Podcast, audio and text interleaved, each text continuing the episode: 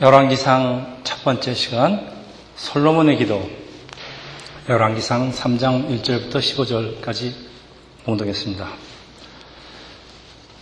오늘부터 열왕기 강의를 시작하는데 우리 첫 시간이니까 열왕기의 개요를 좀 설명하고 본문을 살펴보겠습니다. 열왕기는 영어로 kings 그러니까 이스라엘의 역대 왕들의 이야기로 BC 한 972년경에 다윗의 그 말년부터 시작해서 BC 560년경 그 바빌론에게 포로로 끌려갔던 여호와긴이라는 왕이 추록할 때까지의 그 대략 한 400년의 이스라엘의 역사를 배경으로 하고 있는데 탈무드에 하면 열왕기의 저자는 선지자 예레미야라고 하지만은 확인된 사항은 아닙니다. 단지 이 책을 쓴 목적이 이스라엘이 패망하고 사람들이 포로로 끌려가 여러 나라에 흩어졌는데 그들에게 소망을 주기 위해서 기록된 것으로 이스라엘을 향한 하나님의 구원 계획을 밝히고 있습니다. 열왕기에는 여러분이 잘 아시는 인물들이 많이 등장하는데 솔로몬과 시바의 여왕, 또 죽지 않고 하늘로 올라간 선지자 엘리야, 또 역사상 최대의 악녀라고 하는 그 아, 왕의 부인인 그 이세벨, 또 이세벨이 이끄는 아세레, 아세라 바알 선지자들과 엘리야 사이의 그 1대 850의 갈멜산에서 벌어진 절, 전투. 엘리야에게 마지막 남은 음식을 주고 나니까 가뭄이 끝날 때까지 음식이 떨어지지 않았다는 그 사르벳 과부 얘기. 엘리야의 뒤를 잇는 엘리사, 또 문둥병을 고치는 나만 장군, 기도로 수명연장을 받은 히스기야 왕, 또 성전 수리 중에 발견한 율법적을 근거로 우상의 재단을 때려부시고 종교 개혁을 단행한 요시아 왕 등 그 흥미진진한 많은 이야기들이 기록되어 있습니다. 자, 열왕기 첫 번째 주인공은 솔로몬입니다. 여러분, 솔로몬 하면 무엇이 먼저 떠오르십니까? 솔로몬? 네, 부귀와 영화의 상징, 또 솔로몬의 보물, 영화도 있습니다. 또 성전 건축, 그리고 무엇보다도 솔로몬의 지혜입니다. 오늘 본문 12절에 하나님께서 솔로몬에게 기도의 응답을 하신 말씀입니다. 내가 내 말대로 하여 네게 지혜롭고 총명한 마음을 주노니 내 앞에도 너와 같은 자가 없었거니와 내 뒤에도 너와 같은 자가 일어남이 없으리라. 성경 말씀이 세상에 솔로몬보다 더 지혜로운 사람이 없다고 하는데 또 없을 것이라고 하는데 솔로몬의 지혜는 솔로몬이 그 마음과 뜻을 다해서 하나님께 예배하고 난 후에 받은 상이며 또 하나님께 구한 기도의 응답입니다. 솔로몬은 그 자신이 지혜롭기도 했지만은 지혜를 사랑하고 장려했던 사람으로서 그 나라를 부강하게 만드는 데 있어서 이 군사나 경제보다도 하나님의 말씀과 학문의 필요성을 잘 알던 왕입니다. 그래서 솔로몬 시대는 아마 이스라엘의 제일 전성기라고 볼 수가 있습니다. 정치 경제는 물론 그 학문적으로도 아주 그 전성기를 이뤘던 그 시대입니다. 솔로몬은 성경에서 그 잠언 또 전도서 아가서의 저자로 알려있는데 그는 많은 자문을 스스로 지었을 뿐 아니라 또 이스라엘에 있는 그 많은 자문들과 노래들을 수집하고 또 편집해서 백성들에게 그것을 읽을 것을 장려했습니다. 아마 우리나라로 말하자면 세종대왕 그 미상인 것 같아요. 그래서 솔로몬의 이 지혜를 듣고 그 시바의 여왕 같은 그 사람 비롯해서 그 여러 나라에서 많은 사람이 솔로몬의 지혜를 보려고 찾아옵니다. 솔로몬 칭찬을 좀 더하면은 솔로몬은 이 신화를 등용하는데 아주 특별한 지혜가 있었던 것으로 알려져 있는데 보통 그 아버지를 뒤를 이어받아 왕이 되면은 사람들이 가장 흔하게 범하는 잘못은 그 아버지와 같이 나라를 이끌어오던 그 나이 많은 신하들을 싹 깔아치우고 자신에게 충성하는 그 젊은 사람들로 그 조직을 개편하는 것입니다. 그 대표적인 사례가 솔로몬이 죽고 그 아들 루어보암이 왕위를 이어받고 신하들을 젊은 사람들로 바꾸고 그 사람들 말만 듣다가 결국은 이스라엘 나라가 남북으로 갈라지게 됩니다. 솔로몬은 아버지 다윗의 제도를 그대로 이어봤지만은 또 그것을 자신에 맞게 그 적용하면서 또 유능한 인물들을 발굴하고 아주 적세적소에 배치하는 등 말하자면 새로운 방식으로 제도를 보완해 갑니다. 자, 이런 그 뛰어난 그 솔로몬의 지혜는 이 모든 지혜는 하나님께서 솔로몬에게 주신 결과입니다. 그 지혜의 결과입니다. 여러분 이게 왜 중요한가 하면 지금도 한 나라의 지도자, 뭐 대통령을 비롯해서 또 교회의 지도자, 또 각종 단체의 리더가 되기를 원하시는 사람들은 이 하나님의 지혜는 반드시 있어야 하는 아주 귀중한 인사입니다. 그리고 성경에 이런 말씀이, 이런 이야기가 기록되어 있다는 것은 지금도 우리가 이런 지혜를 구하면은 받을 수 있다는 그 하나님의 약속입니다. 그래서 많은 사람들이 솔로몬처럼 지혜를 주세요 하고 기도를 하지만은 모두 다 응답받는 거 아닙니다. 근데 오늘 본문은 솔로몬이 어떻게 이런 은사를 받게 되었는지 그 기도의 내용과 그 응답을 받는 그 과정이 상세히 소개되고 있는데 우리 같이 살펴보겠습니다. 자, 이제 오늘 본문입니다. 당시에는 아직 이스라엘 성전이 건축되기 전이니까 솔로몬도 그 산당에 가서 제사를 드리는데 일천 번제를 드린다고 기록되어 있습니다. 하나님께서는 이런 솔로몬이 참 기특하신지 솔로몬 꿈에 나타나시고 근데 성경에서 하나님께서 사람이 환상이나 꿈에 나타나시고 사람과 소통하는 장면이 아주 자, 자주 등장합니다. 오늘 5절에는 이렇게 써 있습니다. 밤에 여호와께서 솔로몬의 꿈에 나타나시니라. 하나님이 이르시되 내가 네게 무엇을 줄고 너는 구하라.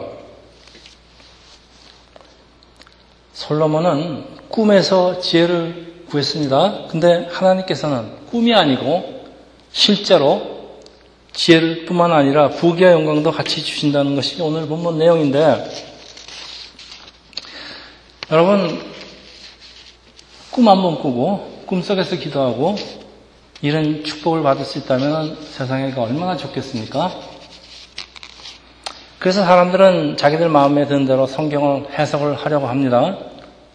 자, 1천번제, 천번의 번제. 번제는 재물을 완전히 태우는 그 제사 방식인데, 하나님께 드리는 제사는 뭐 지금의 예배라고 생각을 하면 되겠습니다. 사람들이, 아, 예배를 천번 드리면 되는구나 하고 그 숫자에 집착을 하고 작정을 하고 기도를 하면서 예배를 드리면서 그 마음에도 없는 그 형식적인 예배. 그러니까 다시 말하면은 이 종교 행위만 많이 하면은 세상적인 축복을 받는 줄 알지. 그렇게 알고 있습니다. 많은 사람들이. 그렇지만은 이 일천 번제를 드렸다는 말은 제사를 천 번 드렸단 말이 아닌 게 여러분 생각해 보십시오. 하루에 세 번을 제사 드려도 일천 번은 드리려면 1년 걸립니다. 그리고 제사도 보통 제사가 아니고 그 재물을 완전히 태워드리, 태워, 태워서 드리는 제사인데 제사 한 번 드리는데 시간이 얼마나 걸리겠습니까? 그러니까 솔로몬이 왕이 됐으면 얼마나 바쁘겠습니까? 그뭐 찾아온 사람도 많고 해야 될 일도 많고 하루에 무슨 세 번을 어떻게 번제 드리겠습니까? 그런 얘기가 아닙니다. 당시에 그 천이라는 숫자는 우리가 지금 사용하고 있는 시, 백, 천 그런 숫자의 천이 아니고요. 그냥 많은 수를 이스라엘 사람들은 천이라고 했습니다.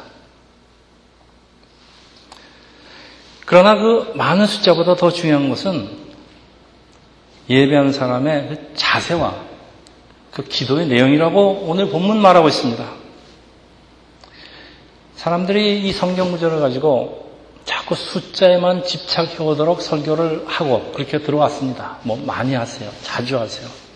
그런데 자주 하는 것보다 많이 하는 것보다 더 중요한 것은 그 예배의 내용과 우리가 원하는 그 기도의 내용이라는 그런 말씀입니다.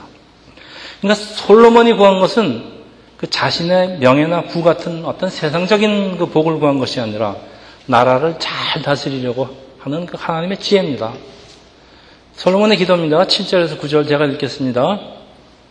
나의 하나님 여호와여 주께서 종으로 종의 아버지 다윗을 대신해서 왕이 되게 하셨사오니 종은 작은 아이라 출입할 줄도 모르고 그들은 큰 백성이라 수요가 많아서 셀 수도 없고 기록할 수도 없사오니 누가 주의 이 많은 백성을 재판할 수 있사오리까? 듣는 마음을 종에게 주사 주의 백성을 재판하여 선악을 분별하게 하옵소서. 여기 솔로몬은 자신을 작은 아이라고 하는데 이거 맞습니다. 솔로몬이 이스라엘 왕이 되었을 때 나이가 몇 살쯤 되었을 것 같습니까? 다윗이 50이 넘어서 솔로몬을 낳았습니다. 그리고 70에 죽었으니까 뭐 잘 돼야 아마 20세 정도 됐을 것으로 추측하는데 나이도 어리고 그 왕궁에서 자란 사람이 밑바닥의 그 험한 세상을 어, 이해할 수가 없었을 것인데 생각해 보니까 아 이거 큰일 났습니다. 그래서 이런 자신의 한계를 깨닫게 된 솔로몬이 무엇보다도 먼저 구한 것이 말하자면 하나님 백성인 이스라엘을 잘 인도하기 위한 지혜. 다시 말하면은 하나님의 뜻을 이루기 위한 하나님의 의입니다. 하나님의 나라와 의입니다.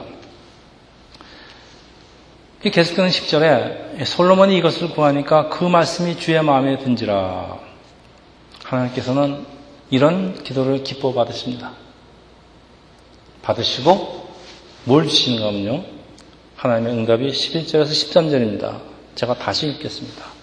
이 하나님이 그에게 이르시되 내가 이것을 구하도다 자기를 위하여 장수하기를 구하지도 아니하며 부도 구하지 아니하며 자기 원수의 생명을 멸하기도 구하지 않고 오직 송사를 듣고 분별하는 지혜를 보였으니 내가 또 내가 구하지 아니한 부귀와 영광도 내게 주노니 내 평생의 왕들 중에 너와 같은 같은 자가 없을 것이라. 여러분 이게 모두 다 솔로몬 꿈 속에서 일어난 사건입니다. 그런데 그 꿈이 얼마나 생생했는지 솔로몬은 이 꿈을 하나님의 현현, 하나님이 자신한테 나타나신 것으로 받아들입니다.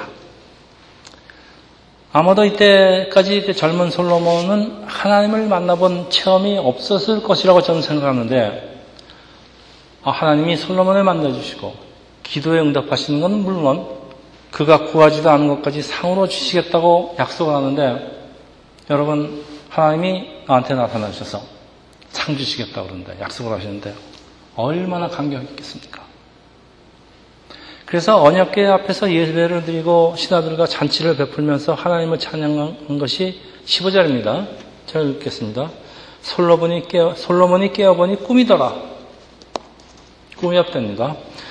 이에 예루살렘에 이르러 여호와의 언약궤 앞에 서서 번제와 감사의 제물을 드리고 모든 신하들을 위하여 잔치하였더라.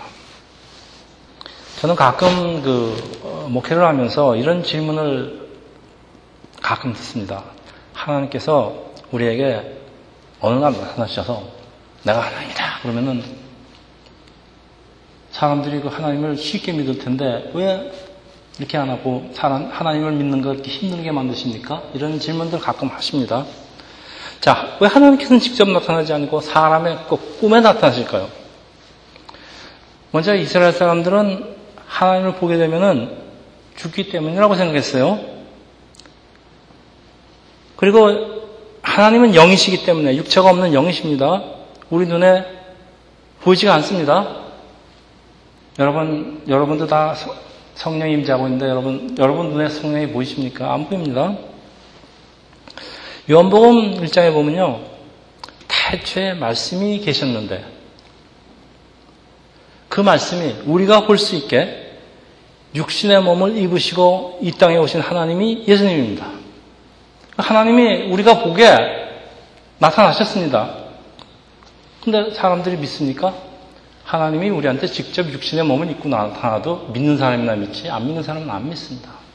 그리고 지금도 성령 하나님께서는 우리 믿는 사람들과 함께 계시지만은 우리 눈에 보이지 않습니다. 자, 그럼 우리 하나님이 있다는 걸 어떻게 알겠습니까? 눈에 보이지도 않는데. 이거 예수를 믿지 않는 사람들이 흔히 하는 질문입니다. 그래서 하나님을 본다 그러지 말고 하나님을 느낀다고 표현하는 게 맞을 것 같습니다. 하나님은 느끼는 겁니다. 그러니까 이런 꿈이나 환상을 통한 하나님의 역사는 꿈을 꾸고 나서 우리가 느낍니다. 환상을 통해서 우리가 느낍니다. 그래서 오늘도 계속되고 있습니다. 여러분 우리가 찬양을 하면서 예배를 드리면서 그리고 기도하는 중에 우리 마음이 뜨거워지는 것은 우리 마음이 뜨거워집니다. 하나님께서 지금 나의 찬양과 예배와 기도를 받으시고 있다는 그런 어떤 사인입니다. 그러나 그 영의 눈이 열리지 않은 사람은 하나님을 인지할 수가 없습니다. 그래서 하나님과 만나는 그 생생한 경험이 없는 신앙생활은 대체적으로 종교적이고 율법적으로 만들어버리니까 어떤 하나님을 만난 그런 감격도 없습니다. 그러니까 마음에 뜨거움도 없습니다. 많은 사람들이 교회 나와서 신앙생활을 이렇게 하고 있습니다. 그러면 우리는 어떻게 하면 하나님을 만날 수 있을까요? 어려운 질문입니다. 먼저 하나님은 성경 중에 말씀으로 계십니다. 저는 성경을 읽다가 하나님을 발견했습니다. 하나님을 느끼게 됐습니다. 여러분 성경을 열심히 읽으십시오. 하나님이 우리에게 계시하는 방법은 많은 방법이 있지만은 아마도 성경을 읽다가 하나님을 만나는 것이 제일 그 좋은 방법이라고 생각합니다. 신명기 4장 29절에 이렇게 되어 있습니다. 그러나 내가 거기서 내 하나님 여호와를 찾게 되리니 마음을 다하고 뜻을 다하여 그를 찾으면 만나리라. 그러니까 오늘 본문은 우리가 마음을 다하고 뜻을 다하고 하나님을 찾으면은 하나님을 만나게 된다고 말씀하고 있는데 그러니까 하나님을 만나는 방법은 우리 마음의 자세에 달려 있다고 그렇게 힌트를 하고 있는 것 같습니다. 하나님께서 솔로몬에게 보신 것은 자기 힘만으로는 나라를 잘 다스릴 수 없다는 솔로몬의 그 겸허한 겸손한 마음과 또 예배를 아주 정성껏 드리는 그 신실한 자세 그걸 보시고 신령한 꿈으로 솔로몬에게 나타나시고 그 기도에 응답하십니다. 그렇기 때문에 이 꿈이 그렇게 생생한 것입니다.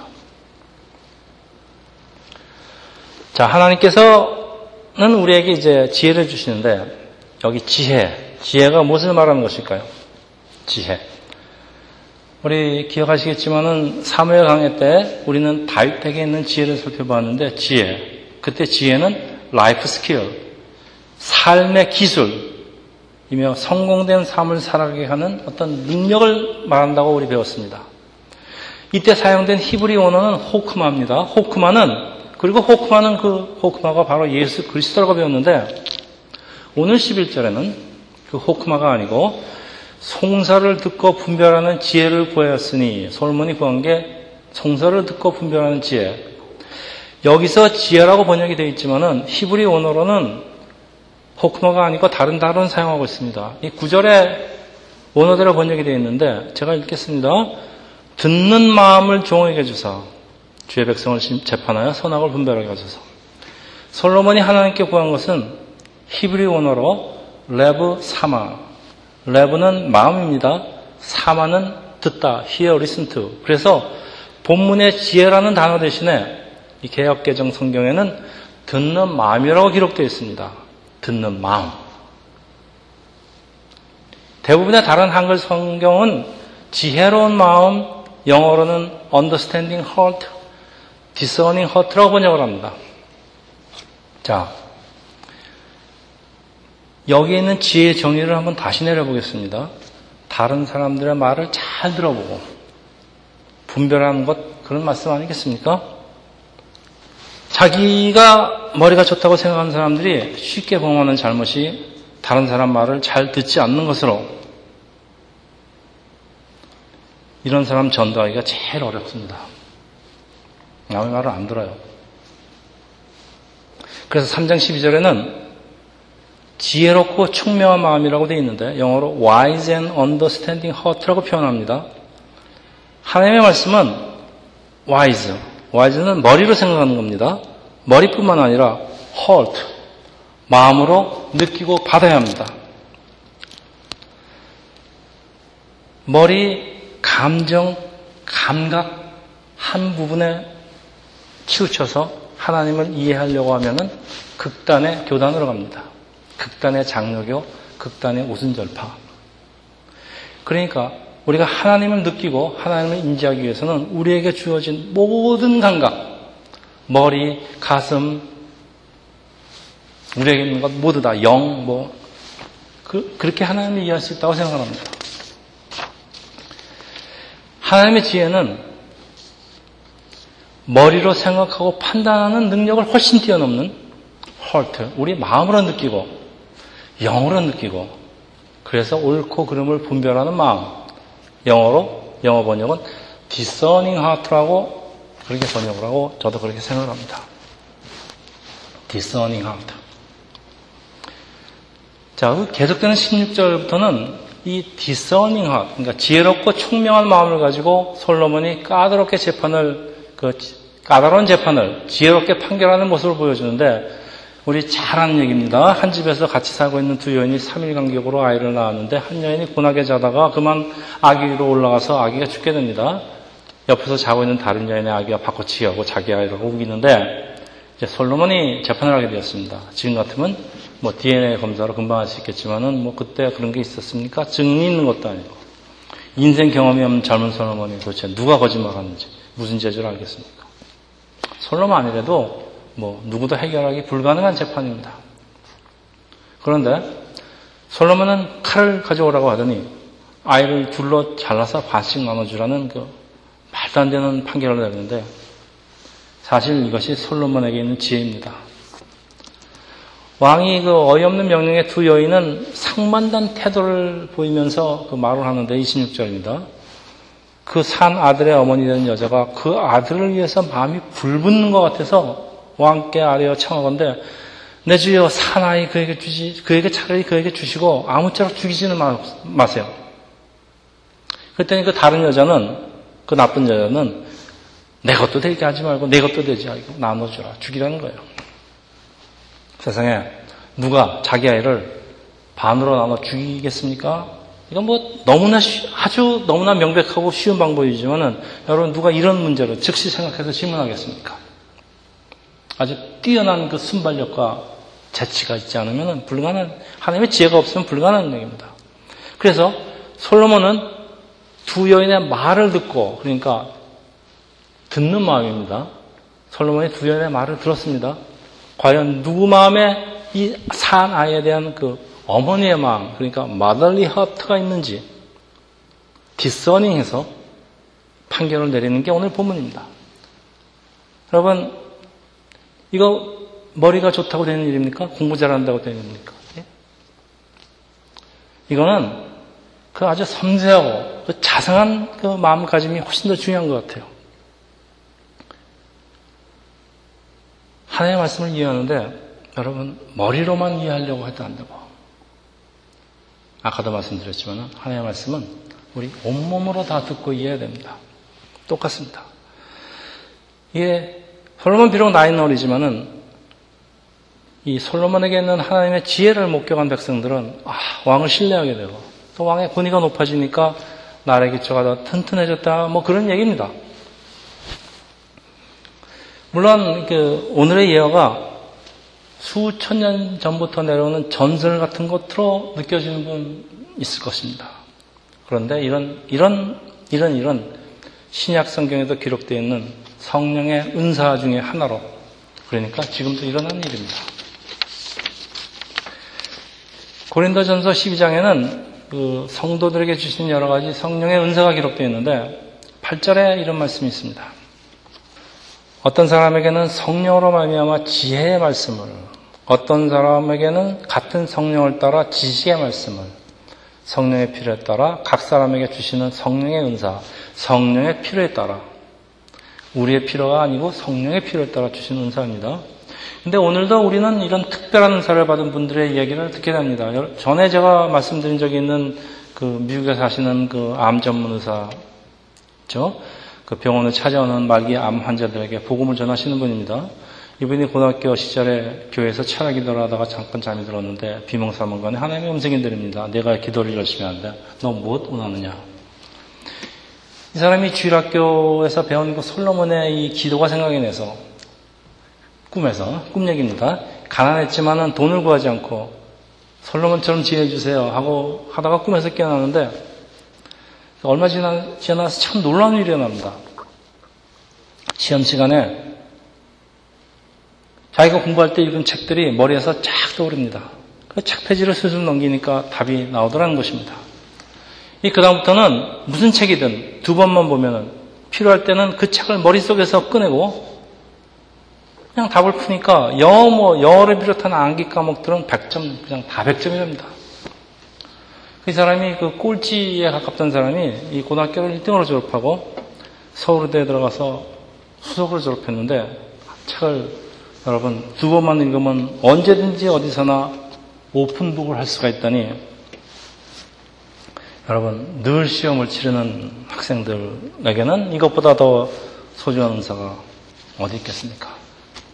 참 부럽습니다. 이거 다 꿈에서 일어난 얘기인데 그러니까 뭐 꿈속에서 저 사람이 헛꿈을 꿨나 뭐 강아지 꿈을 꿨나 잘 믿어지지 않는 이야기지만은 아, 이거 사, 꾼 사람이 사실인 걸 어떡합니까? 이게 사실인데 어떡하겠습니까? 여러분 우리가 성경 속에서 일어나는 얘기를 수천 년 전부터 내려오는 전설로 생각을 한다면은 우리에게 아무 일이 일어나지 않아요. 그 사람이 전설을 믿기 때문에. 그런데 이걸 성경에 기록한 이유가 믿는 사람에게는 이런 일은 지금도 일어나는 하나님의 약속이라는 겁니다. 여러분, 저도 성경 말씀을 글자 그대로 받아들이게 한 이유는 저는 글자 그대로 받아들입니다. 그거는 성경에 기록되어 있는 많은 사건들이 어쩌면 그 제3 속에서 아주 그대로 일어나고 있기 때문입니다. 참 신기합니다. 어떤 때는 겁도 납니다. 우리가 성경 말씀 붙들고 기도하는 이유는 붙들고 기도하는 이유는 믿으면 지금도 이런 은사는 받을 수가 있다는 그 하나님의 약속 때문입니다. 하나님의 약속이 있으니까 우리가 성경 붙들고 기도합니다. 말씀 붙들고. 물론 한 가지 조건이 있습니다. 자기 욕심을 위해서가 아니고 하나님의 나라와 의를 구하기 위한 것이라 야 됩니다. 이거 어려운 일이 아닙니다, 사실은. 만일 지금 여러분이 어려운 공부를 열심히 하는 이유가 여러분 혼자 출세하고 잘 먹고 잘 살겠다는 게 아니고 여러분 하나님을 향한 뚜렷한 목표가 있다면 이건 하나님의 나라와 의를 구하는 것입니다. 그래서 이런 일은 지금도 일어난다는 말씀입니다. 여러분 공부도 열심히 해야 되지만은 기도도 열심히 해야 됩니다. 공부도 열심히 하고 기도도 열심히 해서 이 모든 것이 합력해서 왜 선을 이룬다 그러지 않습니까? 자, 이제 말씀을 정리하는데 그 당시나 지금이나 사람들 급해지면 그때야 비로소 하나님을 찾습니다. 세상에 어느 누가 처음부터 하나님 마음에 합한 기도를 드릴 수 있겠습니까? 뭐 솔로몬도 처음부터 하나님 뜻에 합당한 기도를 드리지 못했을 거예요. 뭐 솔로몬이 왕이 되었는데 얼마나 얼마나 바빴겠습니까? 그러나 일천 번제를 드린다는 것은 다른 할 일도 참 많아요.